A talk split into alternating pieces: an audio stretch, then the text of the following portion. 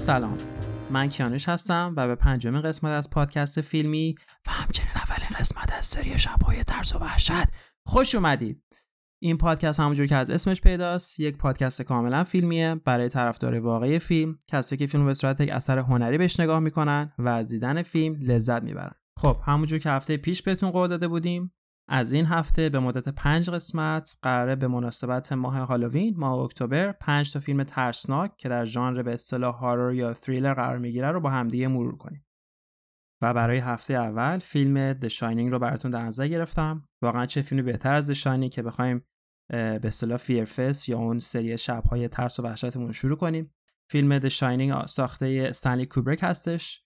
استنلی کوبریک به نظر من بهترین کارگردان تاریخ سینما می‌تونه حساب بشه. البته این نظر شخصی من نیست. اگه کسی از من شخصا بپرسه کدوم کارگردان بهترینه من میگم دیوید لینچ. ولی اون دقیقا نظر شخصی من اگر بخوایم عادلانه فکر کنیم استنلی کوبریک واقعا بهترین کارگردان تاریخ سینماست. بزرگترین دلیل منم اینه که استنلی کوبریک تنها کارگردانیه که تو هر ژانری یک فیلم بزرگ داره. یعنی نه فقط یک فیلم خوب بلکه یک فیلم کاملا بزرگ داره. فیلمی که هم از نظر منتقدین کاملا تایید شده است هم از نظر تماشاچیها کاملا قبول شده است و همچنین هم مستقل حساب میشه و هم یه جورایی big budget. یعنی آقای کوبریک تنها کارگردان مستقلیه که خیلی قشنگ تونست به دنیای بزرگتر سینما transition کنه و فیلم هایی که ساخت واقعا همش فیلم های تاریخی و فیلم های هم جزء pop culture. جزء بهترین فیلم ها حساب هم از نظر منتقدین از نظر کسایی که فیلم مستقل و فیلم های هنری دوست دارن فیلم های خیلی top و بالای حساب میشه بیایم یه خورده رزومش نگاه کنین آقای کوبریک تونسته تو هر ژانری همونجور گفتم یک فیلم بسازه. ایشون فیلم فضایی داره. 2001 Space Odyssey که یکی از بهترین فیلم های فضایی که واقعا ساخته شده. واسه حتی منی که فیلم فضایی دوست دارم فیلم دوست داشتم وقتی دیدم. ایشون فیلم جنگی داره Full Metal Jacket که اونا واقعا یک فیلم بی‌نظیره. بهترین فیلم نشون به نظر من A Clockwork Orange یک جوری درامای اجتماعی یه خورده ترسناک خورده ناراحت کننده است فیلمی که واقعا جنجال زیاد پاکت در دهه هفتاد و با اینکه فیلم دهه هفتاد ساخته شده حتی اگه امروز کسی ببینه اون فیلم واقعا ناراحت میشه. چون اگر دقت کنه فیلمایی که در گذشته مثلا در دهه 70 80 قدیمتر ساخته می‌شد و به عنوان فیلم های ترسناک یا حالا فیلم های دلهره آور یا اذیت کننده شناخته می‌شد وقتی امروز اون فیلم ها رو ما دوباره می‌بینیم اونقدر ترسناک یا اونقدر وحشتناک نیستن. ولی فیلم اکلاک ورک اورنج فیلمیه که واقعا هنوز اگر کسی ببینه یک فیلم دیستربینگ حساب میشه. فیلمی که حتی خیلی از فیلم اسکولا یا مدرسه فیلم دور دنیا اون رو به عنوان اولین کورس معرفی می‌کنن به دانشجو برای اینکه نشونشون بدن. واقعا یک فیلم واقعی یک فیلم درست حسابی یک فیلمی که هیچ اشکال نداشته باشه چطوری ساخته میشه. و فیلم کلاک ورک اورنج جز اون فیلم هست فیلم دشانی خب معروف ترین فیلم آقای کوبریک و جالب فیلمیه که از نظر منتقدین فیلم همچین بالا یا تاپی حساب نمیشه. در حقیقت وقتی این فیلم اومد بیرون تو دهه 80 بعد از 5 سال که بگیر و ببند داشتن این فیلم بالاخره ساخته بشه و حتی خود ساختش 13 ماه طول کشید منتقدین و مردم reaction خیلی میکس نشون دادن. اونقدر reaction کاملی نبود که بگیم همه خوششون اومده و همه راضی‌ان. ولی فیلمی بود که در حقیقت تست زمان رو کاملا pass کرد و تونست در حقیقت یک به عنوان یک cult classic یا به عنوان یک فیلم کلاسیک که هیچ وقت قدیمی نمیشه در به امروز شناخته بشه. یکی از چیزایی که در فیلم خیلی خوب ایج نکرده خیلی خوب سنش نرفته بالا به اصطلاح در حقیقت خشونت بیش از حدیه که توی فیلم در برابر خانم ها نشون داده میشه و جوری هم نشون داده نمیشه که مثلا اون effect واقعی خشونت رو روی زن ما ببینیم. کاملا از point هنرپیشه جک نیکلسون شخصیت جک تورنس این خشونت و ما هیچ افکت خاصی رو زن نبینیم به جز همون لحظه که جیغش رو می‌زنه و بعد ادامه میده به کارش. خب این الان امروز روز اگه همچین فیلم ساخته بشه احتمالا خیلی مورد انتقال قرار خواهد گرفت مخصوصا توی فرهنگی ما الان داریم با ووک کالچر. همچنین ما می‌تونیم راجع به سری جنجال هایی صحبت کنیم اولش راجع به این فیلم. این فیلم جنجال خیلی زیاده پاکر همونجور که گفتم. پنج سال طول کشید تا این فیلم به ثمر برسه 13 ماه طول کشید تا این فیلم در حقیقت ساخته بشه. اولین جنجالی که واسش به وجود اومد با استیون کینگ بود نویسنده معروف کتاب های ترسناک که فیلم The Shining هم بر اساس این کتاب ساخته شده. آقای استیون کینگ خودش یه فیلمنامه نوشته بود چون فیلمنامه نویس هم هست یعنی کتابی که نوشته خیلی هاشو خودش فیلمنامه‌شو نوشته. برای فیلم و اون فیلم نامه رو اصلا استن کوبریک قبول نداشت و خودش فیلم نامه نوشت و بعد آقای استیون کینگ کاملا با فیلم نامه آقای کوبریک مشکل داشت. چون من نظر استیون کینگ اصلا داستان عوض شده بود کامل. توی کتاب استیون کینگ برای کسی که خونده باشن در حقیقت مشکل اصلی شخصیت اصلی الکلی بودنشه. و در حقیقت الکل یه جور استعاره برای اتفاقات ترسناکی که در اصل داستان میفته. ولی خب در فیلم کوبریک با اینکه الکل نقش مهمی رو داشت ولی در حقیقت دلیل اصلی اتفاقات بعد فیلم نبود. یکی دیگه از جنجله که این فیلم پا کرد برای بازیگر اصلی زن این فیلم بود شلی دووال. شلی دووال در حقیقت رابطه خیلی بدی با استنلی کوبریک داشت تو موقع فیلم برداری فیلم. استنلی کوبریک اصلا از بازی شلی دووال راضی نبود. حتی صحنه هست وقتی که شلی دووال تو شخصیت وندی داره سعی می‌کنه با یه بیسبال بت جک ها از خودش دور کنه و هی داره baseball bat رو این ور می‌کنه و به جک نزدیک میشه. اون صحنه رو 127 بار گرفتن و این رکورد تو کتاب گینس ثبت شده. یعنی بیشترین باری که یک صحنه فیلم برداری شده برای که به اون چیزی برسه که کارگردان می‌خواد. و خب این بر هیچ کس پوشیده نیست که استنلی کوبریک کارگردان کاملا کمال‌گرا بود perfectionist بود. این کارگردان حاضر نبود که هیچ گونه جزئیات و هیچ گونه در حقیقت صحنه و اشتباهی در فیلمش انجام بشه و برای اینکه به اون بهترین این جواب برسه حاضر بود همه چیز رو در حقیقت sacrifice کنه. و توی مورد هم کاملا خانم دووال استثنا نبودن. اتفاقی که افتاد این بود که استنلی کوبریک واقعا می‌خواست اون ترس واقعی از شخصیت زن بگیره. برای همین اتفاقی که برای بازیگر زن افتاد این بود که ایشون هر روز بعد روزی 5 ساعت فقط گریه می‌کرده. فقط صحنه بازی میگه که در حال جیغ زدن بوده و خب این روی به سال روحی بازیگر هر چقدر واقعی نباشه تاثیر می‌ذاره. شغلی که فرض کن یک سال شما فقط برین سر کار و 5 ساعت فقط باید گریه کنین و گریه های علکی هم از نظر کارگردان قابل قبول نیست. باید واقعا گریه کنید و واقعا باید بترسید من حتی خوندم به که تو صحنه خیلی معروف فیلم وقتی که جک نیکلسون در میشکنه وارد می‌خواد سعی کنه که به زنش برسه توی فیلم اون صحنه رو واسه خانم دووال توضیح نداده بودن. یعنی فکر نمی‌کرد که همچین اتفاقی بیفته. و اون در حقیقت بازی جک نیکلسون بود که باعث ترسی بیش از حد شلی دووال شده بود و اون جیغایی که میشه یه جوری واقعی بود چون نمی‌دونست واقعا چی داره چی میشه. و همچنین به خاطر جک نیکلسون چون جک نیکلسون بازیگری که توی نقش میره و تو نقش میمونه تا وقتی که فیلم برداری تمام بشه. برای همین ترس خیلی زیاده برای شلی دووال احتمالاً به وجود آورده بوده که نکنه واقعا دیگه دیوونه شده و می‌خواد واقعا شلی دووال رو بکشه می‌خواد بهش صدم بزنه. این ترند یه خیلی معروف بود اون زمان دهه 70 و 80 کارگردانی بزرگی که سعی می‌کردن فیلماشون رو کامل از آب در بیارن و اصلا نمی‌خواستن حتی ذره ای خدشه توی فیلم و یا داستان فیلم وارد بشه خیلی به بازیگرا فشار می آوردن و چون فرهنگ خاصی در بوده که مواظبت کنه از کارمندا حالا چه اون کارمند یا اون در حقیقت اون ایمپلوی تو یک فیلم داره کار بازی می‌کنه یا داره تو یک شرکت کار می‌کنه به حال رئیس رئیس بوده و هرچی می‌گفته باید انجام می‌دادن. و این باعث شده که خیلی ها باعث دچار سوء استفاده بشن. چه از نظر جسمی چه از نظر روحی. یه مثال خیلی بزرگ ما توی زمینه داریم توی فیلم لاست تانگو این پاریس ساخته برناندو برتولوچی. کارگردان معروف فرانسه ببخشید ایتالیایی که خیلی سالم ازشون فوت کرده توی این فیلم مالون براندو بازی می‌کنه و یه بازیگر به نام ماریا اشنایدر ماریا اشنایدر موقع بسیار بازیگر جوونی بود و شخصیتش جوری بود که در حقیقت عاشق یک مرد بسیار بزرگتر از خودش میشه که مالون براندو بازی می‌کرد. توی فیلم یک صحنه خیلی معروف و ناراحت کننده هست جایی که مارلون براندو ماریا اشنایدر رو می‌گیره شخصیت ماریا اشنایدر رو رو زمین می‌ذاره. و از کره به عنوان لوبریکن استفاده می‌کنه و به ماری شنایدر تجاوز می‌کنه. و جالبه که این صحنه توی فیلم نبوده و کارگردان برای اینکه بتونه بهترین عکس العمل رو از بازیگر زنش بگیره به ماری شنایدر نمیگه که می‌خوان این صحنه رو فیلم برداری کنن.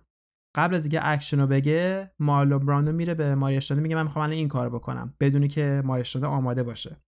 و ماری رو به صورت واقعی می‌گیره و می‌ذاره زمین نگهش میداره. البته خب وقتی ما میگیم تجاوز همونجور که خیلی ها می‌دونن صحنه سکس در فیلم واقعی نیستش کدوم.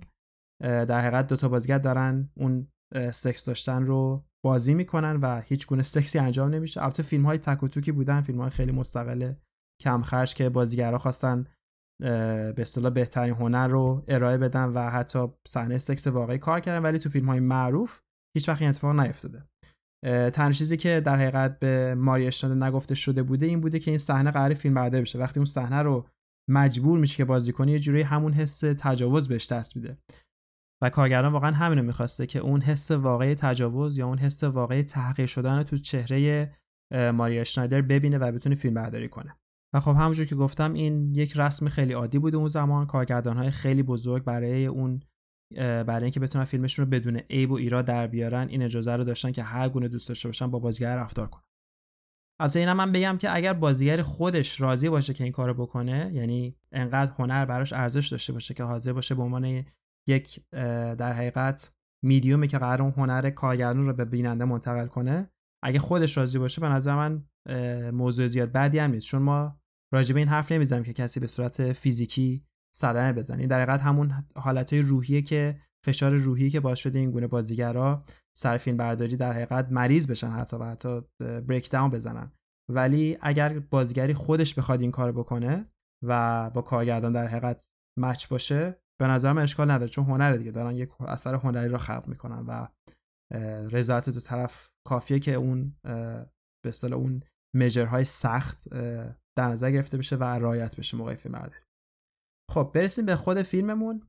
فیلم The Shining همونجور که گفتم ساخته استنلی کوبریک من واقعا نمی‌دونم بعد چون همونجور که تو قسمت قبلی هم توضیح دادم ترجمه کردن تایتل فیلم کار اصلا درستی نیست. برای این فیلم که اصلا واقعا نمی‌دونم چی باید بگم. The Shining درخشندگی درخشیدن.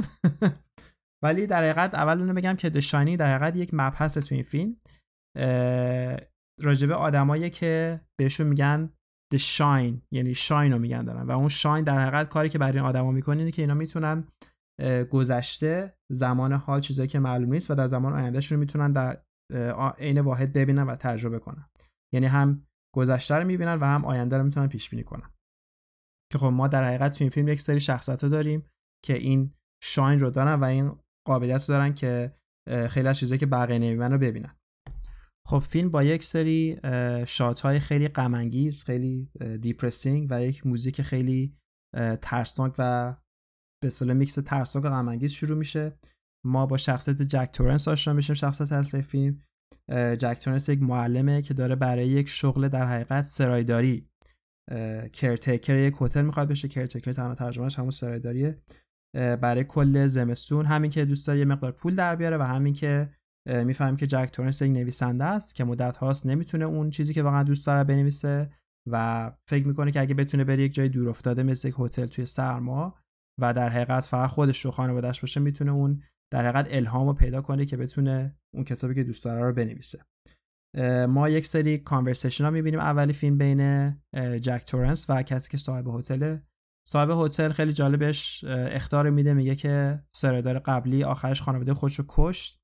و هیچ وقت هم پیدا نشد جنازاشون جک تورنس بهش میگه که اصلا مشکلی نداره و همسر خود من طرفدار چیزای ترسناک و فیلم های که خیلی جالبه که یک دقیقه جوکی اینجا. و این داره به ما نشون میده که جک نیکلسون یا جک تورنس تو این فیلم آدم زیاد خانواده دوستی نیست و همه چیز رو به شوخی می‌گیره همونجور که همچین خبر خیلی وحشتناکی که بهش دادن و اختیاری که بهش دادن به شوخی میگه که زن من اصلا دوست داره این چیزها رو که بیاد و تو موقعیت های ترسناک قرار بگیره. خب ما صحنه بعدی با زن جک تورنس و فرزند اون آشنا میشیم. همسر جک تورنس و همونجور گفتم شلی دووال بازی می‌کنه. شخصیت به نام وندی و پسر این دو نفر اسمش دنی یک پسر کاملا کوچیکه و یه conversation بین مادر و فرزند هست. یه صحنه جالب اینجاست که تو این صحنه وندی شخصیت وندی داره سیگار می‌کشه کنار بچهش که واقعا اگه همچین صحنه تو الان اتفاق بیفته کل بازیگر و کارگردان و بچه هم حتی فکر کنسل می‌کنن. ولی خب میگم صحنه جالبه که بس توی دهه 80 کاملا عادی بوده این همچین صحنه دارن راجبه همین شغلی حرف می‌زنن که قرار جک قبول کنه ولی بچه زیاد مطمئن نیست. دنی داره به مامانش میگه که تونی به من داره اختار میده که ما نباید بریم اونجا. تونیش یک جوری اولش ما فکر می‌کنیم حداقل اینجوری نشون میده که شخصیت دوست خیالی دنیه. ما می‌فهمیم که دنی در حقیقت یکی از اون آدمایی که شاین رو داره یعنی می‌تونه گذشته رو ببینه می‌تونه زمان حال با آدمای حرف بزنه که وجود ندارن و می‌تونه آینده رو ببینه. و وقتی که مادرش بهش میگه ما قراره به اون هتل بریم باعث نگرانی خیلی زیاد دنی میشه چون دنی داره می‌بینه که ممکنه چه اتفاقاتی در آینده بیفته. خب تونی داره بهش ما صحنه داریم که در حقیقت می‌بینیم دنی داره با تونی که تونی که فعلا تو صحنه نیست حرف می‌زنه. از تونی می‌پرسه میگه که واقعا چه اتفاقی قرار اگه ما بریم اونجا؟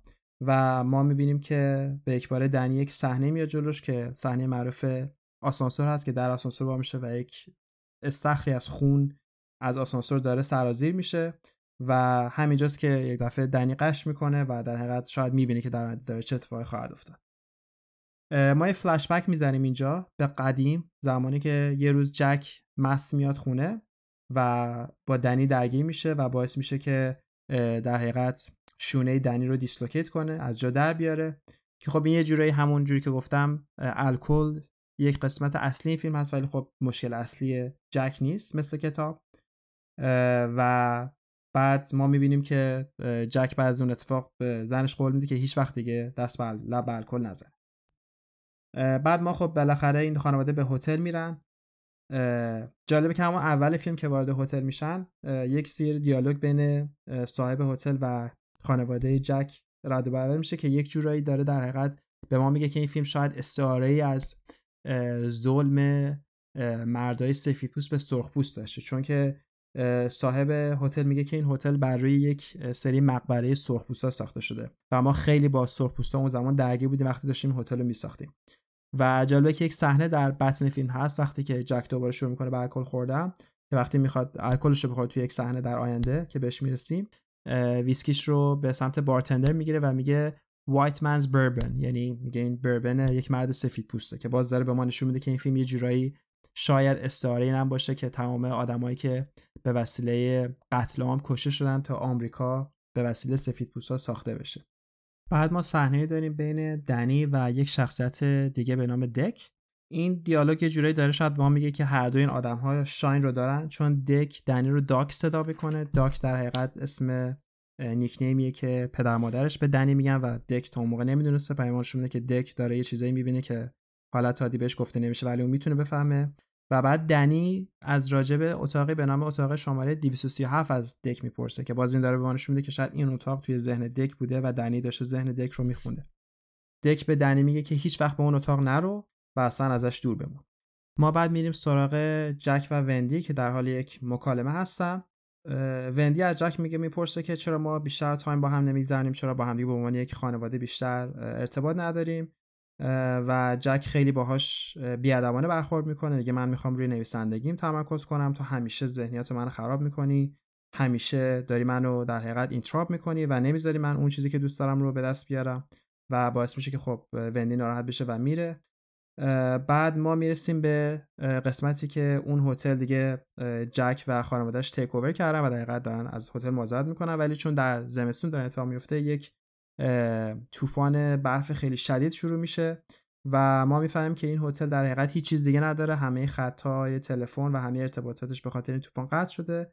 تنها چیزی که برای این خانواده مونده یک رادیوه که در حقیقت با اون رادیو می‌تونن ممکنه با آخرین police station ی که ممکنه اون دور بر باشه بتونن ارتباط برقرار کنن اگه یک باره اتفاق بدی براشون بیفته. ولی هیچ ارتباط دیگه با دنیای بیرون دیگه ندارن از این point به بعد.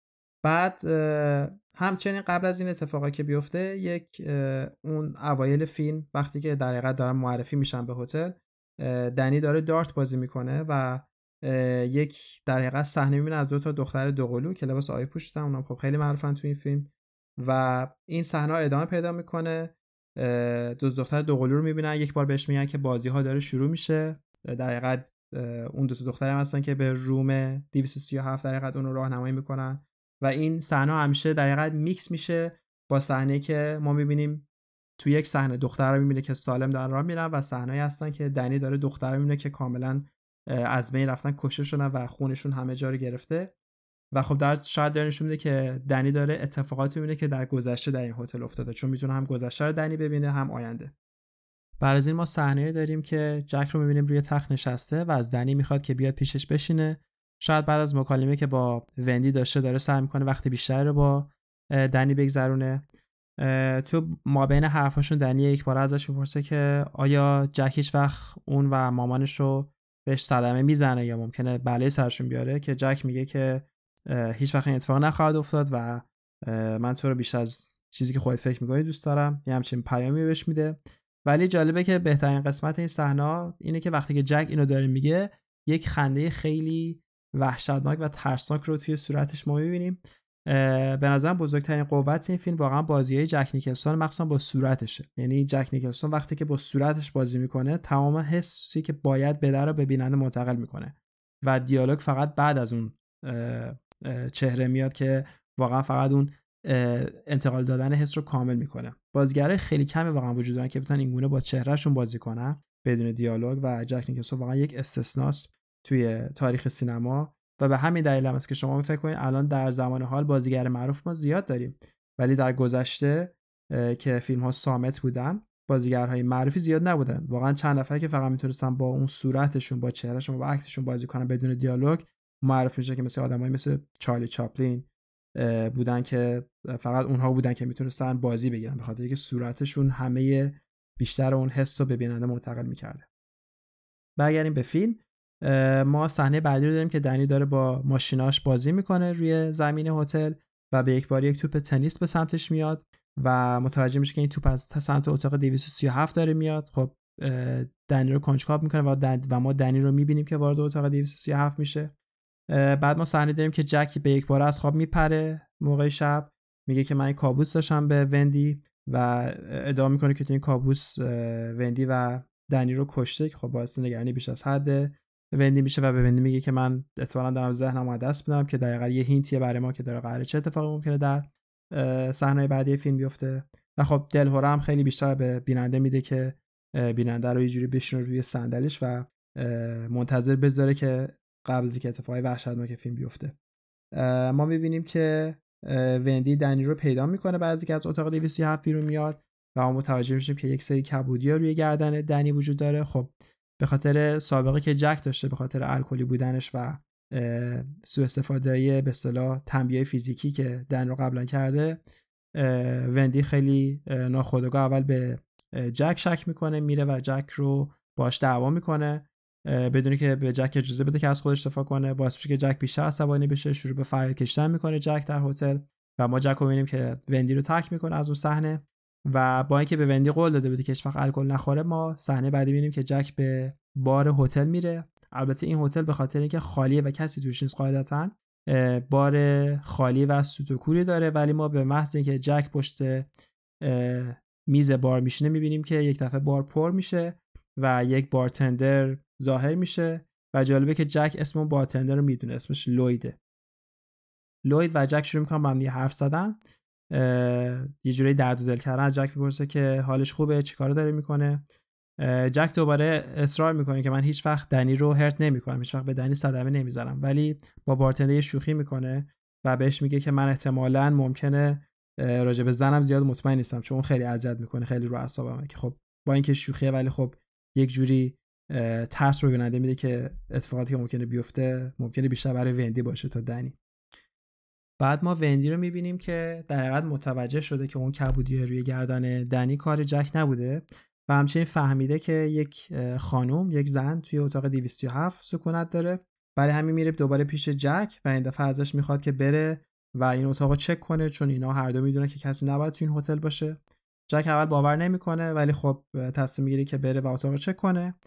جک ما می‌بینیم که وارد اتاق میشه و به صورت کاملا اتفاقی یا به صورت کاملا سورپرایزی واقعا یک زنی توی این اتاق هست و این زن اول یک زن جوون به نظر می‌رسه که کاملا لخت است و توی وان نشسته میاد بیرون میره به سمت جک جک بعدش هم نمیاد که یک دقیقت خانم جوون زیبا و بدون لباس داره بهش نزدیک میشه. جک رو بغل می‌کنه و همینجور که جک داره سعی می‌کنه از این ارتباط لذت ببره یک دفعه اون زن تبدیل به یک زن کاملا پیر با یک بدن فرسوده و در حال از بین رفتن میشه.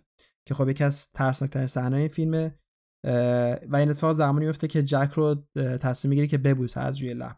و شاید این صحنه خیلی مهمه چون در حقیقت از این به بعد دفعه جک دوباره یک قیافه دیگه پیدا می‌کنه. و شاید اینجا به ما میگه این زمانیه که با دیوانگی و کاملا پریشون حالی جک از این به بعد شروع میشه. یعنی یک جورایی این زن نماد شیطانه که به جک انتقال داده میشه که از این به بعد جک قرار کار خیلی وحشتناک و دیوانه باری انجام بده. جک برمیگرده به وندی ادعا می‌کنه که اصلا کسی تو اون اتاق نبوده و بندی رو وندی رو در حقیقت مقصر می‌دونه واسه اتفاقاتی که افتاده مخصوصا برای دنی و شروع می‌کنه به صورت خیلی پرخاشگرانه با وندی حرف زدن که خب باز داره مانش میده که جک احتمالا دیگه کاملا ذهنش از دست داده و به یک آدم کاملا بد و ایول تبدیل شده. برمیگرده بار. ولی جالبه که این دفعه بعد از این اتفاق بار کاملا پر از آدمه و جالبه که همه این آدما طرز لباس پوشیدنشون انگار توی دهه 20 1920 دارن زندگی می‌کنن. جک تصمیم می‌گیره که اول به دستشویی بره. و اونجا یکی از گارسونا رو پیدا می‌کنه یکی از ویترا به نام دیلبرت گریدی یه دفعه از دیلبرت می‌پرسه که چطوری شد که خانواده‌اش رو کشت و دیلبرت بهش میگه تو راجی داری اشتباه می‌کنی من دیلبرت گریدی هم کسی که خانواده‌اش رو کشت چارلز گریدی برادر من بوده. و اینجا یه جمله جالب دیگه رد و بدل میشه وقتی که دیلبرت میگه کشتن خانواده تقصیر مال تقصیر چارلز بوده نه من. جک میگه که خب چارلز منظورت همون سرایدار قبلی این هتله؟ که بعد دیلبرت میگه نه سرایداری وجود نداره. تو همیشه سرایدار هتل بودی. که خب خیلی اون شک تردید و ترس بیشتری رو هم به جک میده هم به بیننده. جالب اینجا دیلبرت از جک درخواست می‌کنه که بیشتر مراقب دنی باشه و راجب چارلز حرف می‌زنه و دخترهای چارلز که سعی کردن هتل رو با آتیش بکشن. و شاید این داره به ما میگه که شاید دخترهای چارلز هم مثل دنی شاین رو داشتن و می‌دونستن قرار اتفاق بعدی بیفته تو هتل و به همین دلیل می‌خواستن که هتل رو آتیش بزنن. بعد ما صحنه بعدی رو می‌بینیم که وندی نوشته های جک رو پیدا می‌کنه تمام کاری که توی مدت سرگرمش نوشتنش بوده و می‌بینه که این نوشته اصلا هیچ معنی و مفهومی نداره یه سری جمله رو تکراری نوشته کاملا جمله چرت و پرتیه هیچ گونه خط داستان و هیچ گونه خط فکری پشت این نوشته ها نیست و باعث میشه که با جک درگیر بشه و به اون صحنه معروف می‌بینیم که جک به شلی حمله می‌کنه. بعضی این فهم نوشتهاش خونده با یک تبر و شلی سعی می‌کنه با یک بیسبال بت خودش مواظبت کنه. همون صحنه گفتم 127 بار گرفته شده و واقعا شلی دووال از نظر ذهنی کاملا بریک داون کرده. به کمک همون بیسبال بت وندی می‌تونه که جک رو توی یک یخچال رستوران هتل حبس کنه. و بعد میره که سریع این دعوا رو به پلیس اطلاع به دست طریق اون رادیویی که دارن. ولی وقتی که به رادیو می‌رسه می‌فهمه که اون خط رادیویی هم قطع شده و در واقع در این لحظه به بعد دیگه خانواده جک هیچ ارتباطی با دنیای بیرونشون ندارن. در حالی که جک توی اون یخچال حبسه و داره فکر می‌کنه که چطوری بیاد بیرون ما دوباره دیلبرت رو می‌بینیم با جک که از جک ناراحته و ازش خواهد که سریعتر بره بیرون و کار رو تموم کنه. اینجاست که ما دنی رو می‌بینیم که کلمه مردر به معنی قتل رو روی یک دیوار دستشویی می‌نویسه و یک چاقوی خیلی بزرگ به مامانش وندی میده و اینجاست که می‌بینیم که جک بالاخره یک تبر پیدا می‌کنه توی یخچال با اون تبر در یخچال اول میشکنه میاد بیرون و اون صحنه معروف رو داریم که حمله می‌کنه به شلی دووال. تو اتاق گیرش میاره اون در دستشویی که قفل شده رو با تبر در حقیقت خورد می‌کنه و صورتشو می‌ذاره اون وسط. اسم خودش رو میگه. میگه که من رسیدم. و همون باز یکی از اون صحنه‌است که شلی دووال رو از نظر ذهنی کاملا نابود کرده چون شلی دووال نمی‌دونسته که قرار اون در شکسته بشه و باعث وحشت بیش از حد بازیگر شده موقع فیلم برداری. و بعد ما می‌بینیم بالاخرهش وندی می‌تونه یه جورایی از دست جک فرار کنه. و از این به بعد ما وندی رو می‌بینیم که توی اتاق هتل توی محیط هتل توی راه راه هتل صحنه خیلی عجیب غریبی می‌بینه. اولین صحنه که می‌بینه یک دو تا آدم حال من مثل مرد یا زنن ولی یکیشون تو یک در حقیقت لباس کاستوم بهش میگن. این لباسه که لباس اسباب بازی لباس عروسکی حیوان هست و داره به اون یکی آدم دیگه در سکس دهانی میده. بعد یه سری دیگه از صحنه خیلی دیستربینگ و ناراحت کننده ما می‌بینیم.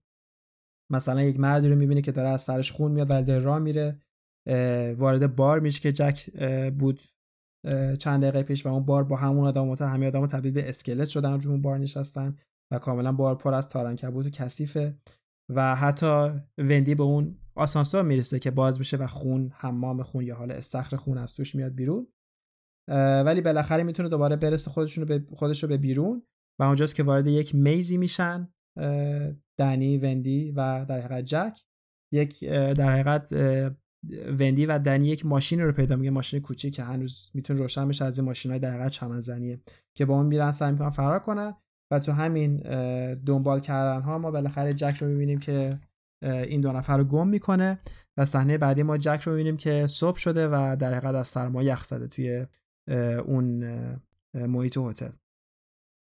و جالبه که اینجاست که ما بالاخره به یک صحنه دیگه کات میشیم که ما جک رو می‌بینیم که فریز شده و بعد صحنه بعدی ما جک رو می‌بینیم که داخل یک تصویری وجود داره. همون آدمایی که جک توی بار دید سال ده 1920 دور هم جمعن و جالبه که جک اون وسطشون وایستاده و داره میخنده. دقیقا همین شکلی هیچ فرقی نداره با جکی که ما داریم تا سال 80 می‌بینیم. و اینجاست که فیلم تمام میشه. چند تا نکته جالب راجع به آخر فیلم وجود داره اینه که اولیش اینه که در فیلم وقتی میاد بیرون اون صحنه آخر که جک توی تابلو رو توی نسخه اصلی وجود نداشته و بعد از یک ویکند که این فیلم نمایش شده میشه استنلی کوبریک نظرش عوض میشه و تصمیم می‌گیره که اون صحنه رو اضافه کنه. و اون صحنه خب خیلی برداشت متفاوتی از این فیلم داره. مثلا خب معروف اینه که همه فکر می‌کنن که جک شاید یک روح بوده خودش و در حقیقت به خاطر اون روح بودنشه که زمان واسهش مهم نیست. از 1920 می‌تونه بیا به زمان حال می‌تونه به هر زمانی در حقیقت مسافرت کنه و همیشه وجود داره. ولی ما اگه بخوایم فکر کنیم ما در این وسط شخصیت دیگه داریم به نام دک که این وسط دوباره برمیگرده به وسیله جک کشته میشه و خب اون شخصیت خیالی نیست اون یک شخصیت واقعیه. فقط ما می‌دونیم که مثل دنی شاین رو داره. و در حقیقت این شاید به ما نشون میده که اتفاقاتی که میفته شاید اون قدم غیر واقعی نیست. و اگر بخوایم یه جوری همه اتفاقاتی گفته داره بذاریم کنار هم مخصوصا حرف دیلبرت. که هم اعتراف می‌کنه که هم چارلز کرتکر بوده و هم به جک میگه که you've always been the caretaker. شاید اینو به ما داره نشون میده که شاید این فیلم در حقیقت می‌خواد بگه که این جک حالا هر کی که بوده در حقیقت رینکارنیت شده دوباره به وجود اومده. یک جور فلسفه واسه مردن که خب بعضی دین ها دارن به این صورت که اعتقاد دارن وقتی انسانی میمیره. بعضی دینا خب اعتقاد دارن که بهش جهنم وجود داره بعضی دینا اعتقاد دارن که آدمایی که خوب بودن میرن بهش و کسایی که خوب نبودن تو خود زمین حبس میشن روحشون. و بعضی دین ها اعتقاد دارن که وقتی که انسانی میمیره یا حالا هر موجودی که میمیره اون روحش میره روی یک موجود دیگه و دوباره به تولد متولد میشه. و شاید این فیلم داره اینو به ما میگه. نظر شخصی منه. که در حقیقت جک اون جکی که ما توی تصویر می‌بینیم از سال 1920 جک نیست. شاید همون چارلز دیلبرته. که در حقیقت مرده و حالا دوباره به صورت یک آدم جدید که این دفعه اسمش جکه متولد شده و دوباره همون کارا رو داره دوباره تکرار می‌کنه. یک نکته جالب دیگه که هست راجع به دنی اینکه شخصیت تونی تو این فیلم شاید شخصیتیه که در حقیقت آینده دنی حساب میشه. و خب فکر کنم تو کتاب هم همینجوری باشه. یعنی در حقیقت دنی به خاطر شاینی که داره حتی کسی که تو آینده قراره بشه در حقیقت داره برمیگره و داره به دنی میگه که چه اتفاقاتی داره میفته. حالا دنی تو ذهن خودش اسم آدم گذاشته تونی. ولی در حقیقت تونی همون مبحث دنیه در آینده که برمیگره و به دنی داره اختار میده که قرار اتفاقات بعدی برای تو و مادرت بیفته. دو تا نکته جالب دیگه راجع به فیلم من بگم قبل که ما این پادکست این قسمت تمام کنیم. یکی از نکات جالب این فیلمی که همون اتاق شماره 237 که تو این فیلم خیلی موضوع اصلی بود مخصوصا برای اینکه جک از حالت عادی به حالت دیوانه منتقل بشه اینی که جالب اتاق 237 اون هتل وجود نداره و اول انتخاب اول کوبریک اتاق 217 بوده. ولی صاحب اون هتل از در حقیقت تهیه کننده و از کوبریک می‌خوان که چون دوست نداشتن اون اتاق خالی بمونه در آینده مخصوصا قدیمتر چون مردم فیلم ها رو خیلی بیشتر جدی می‌گرفتن و خیلی بیشتر تحت تاثیر قرار می‌گرفتن. برای اینکه اون در حقیقت اون مارکتشون رو دست برای اون اتاق میگن اتاق 237 انتخاب کن چون اتاق 237 اون هتل اصلا وجود خارجی نداره تو واقعیت و به همین دلیل اون اتاق انتخاب شده. یکی از نکات جالب این فیلم اینه که در حقیقت راجب لگسی این فیلمه که الهامیه که این فیلم برای کارهای بعدی خودش به وجود بود که واقعا بیشماره. از کارهایی که خودم نه و خیلی از این فیلم الهام گرفته یکی از حتی season های American Horror Story به نام هتل که با اینکه اون season بر اساس یک هتلی واقعا در لس آنجلس هست که خیلی هتل مرموزیه و توش قتل زیاد انجام میشه در حقیقت بر اساس اون هتل ساخته شده ولی تم اون فصل اون سریال خیلی شبیه همین theme Shining ه و اون روحایی که تو اون هتل در جریانن و می‌تونن آدما رو از بین ببرن. و نکته دیگه اینه که حتی در فصل آخر امریکن هار استوری به این گونه است که یک شخصیت نویسنده ما داریم که میره یک جایی می‌گیره که بتونه تنها باشه با خانوادهش و بتونه بنویسه و حالا اتفاقات ترسناک دیگه براش میفته خیلی از منتقدان اعتقاد داشتن که این خیلی هوشمنده از طرف تهیه کننده سریال که تونسته داستانی رو وجود بیاره بعد از پندمیک و این لاکداونی که ما یک سال اخیر تجربه کردیم و اکثرا خونه بودیم. به این صورت که در حقیقت ترس اون خونه موندن رو به ما نشون میده بدون که راجب اون قضیه حرف بزنه. ولی وقتی بهش فکر کنیم اون تمام احساسات و تمام دیوانه شدن نویسنده جوری برگرفته شده مستقیم از فیلم دشاینینگ که نشون میده این فیلم همچنان بعد از چهل سال می‌تونه فیلم ها و کارهای دیگر رو تحت تاثیر قرار بده و بهشون الهام ببخشه. که خب میگم همونجور که گفتم عادلانه بخوایم قضاوت کنیم استنلی کوبریک بزرگترین کارگردان تاریخ سینماست که این واقعا هیچ گونه شک و تردید توش وجود نداره به خاطر لگسی فیلم هایی که گذاشته. خب این هم از فیلم این هفته ما. حتما این فیلم رو ببینید. اگه ندیدین من فکر نمی‌کنم کسی باشه که بدون سینما چیه و اسم فیلم دشانینگ رو نشده باشه. یعنی ممکنه بعضی فیلم رو ندیده باشن. ولی من مطمئنم هر کسی که می‌دونه سینما چیه و چطوری سینما کار می‌کنه احتمالا فیلم اسم فیلم The Shining رو شنیده. و حتما پیشنهاد می‌کنم که فیلم رو ببینید. اصلا باید به نظر من هر کسی که سینما دوسته حتما اکثر فیلم آقای استنلی کوبریک رو ببینه. خیلی از فیلماش بودن که اصلا rating خوبی هم نگرفتن ولی باز حتی اون فیلم ها از خیلی از فیلم هایی که امروز ساخته میشه بیشتر میارزه دیدنش. و واقعا اگر دنبال فیلم خوبی هستین برای هالووین که حسابی به این فیلم The Shining واقعا می‌تونه کاندیدای خوبی باشه برای شبهای ترس و وحشت. بازم مرسی که با من همراه بودین. من در آخر برنامه مثل همیشه می‌خوام contact هم بگم برای کسی که دوستان در ارتباط باشم اگر می‌خوایم به خودم مستقیم در ارتباط باشین handle من تو اینستاگرام هست kianushn k i a n o u s h n. همچنین این پادکست یک وبسایت داره که آدرسش هست www.filmicast.com f i l m i c a s t.com این پادکست حتی یک توییتر account هم داره at filmipodcast f i l m i p o d c a s t. و همچنین پادکست رو می‌تونید از تمام پلتفرم هایی که پادکستتون رو گوش می‌کنید تهیه کنید.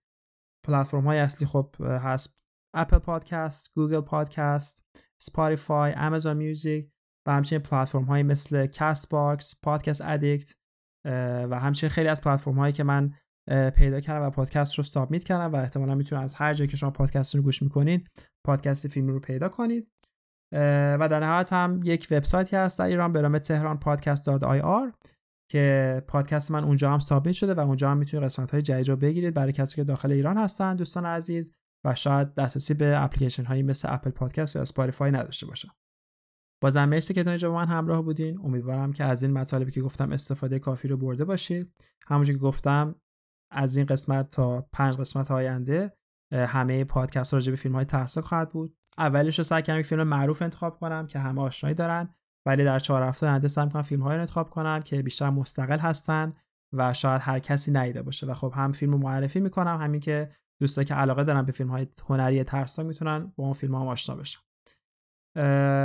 خلاصه همین. امیدوارم که خوب و خوش و سالم باشین تا قسمت بعدی.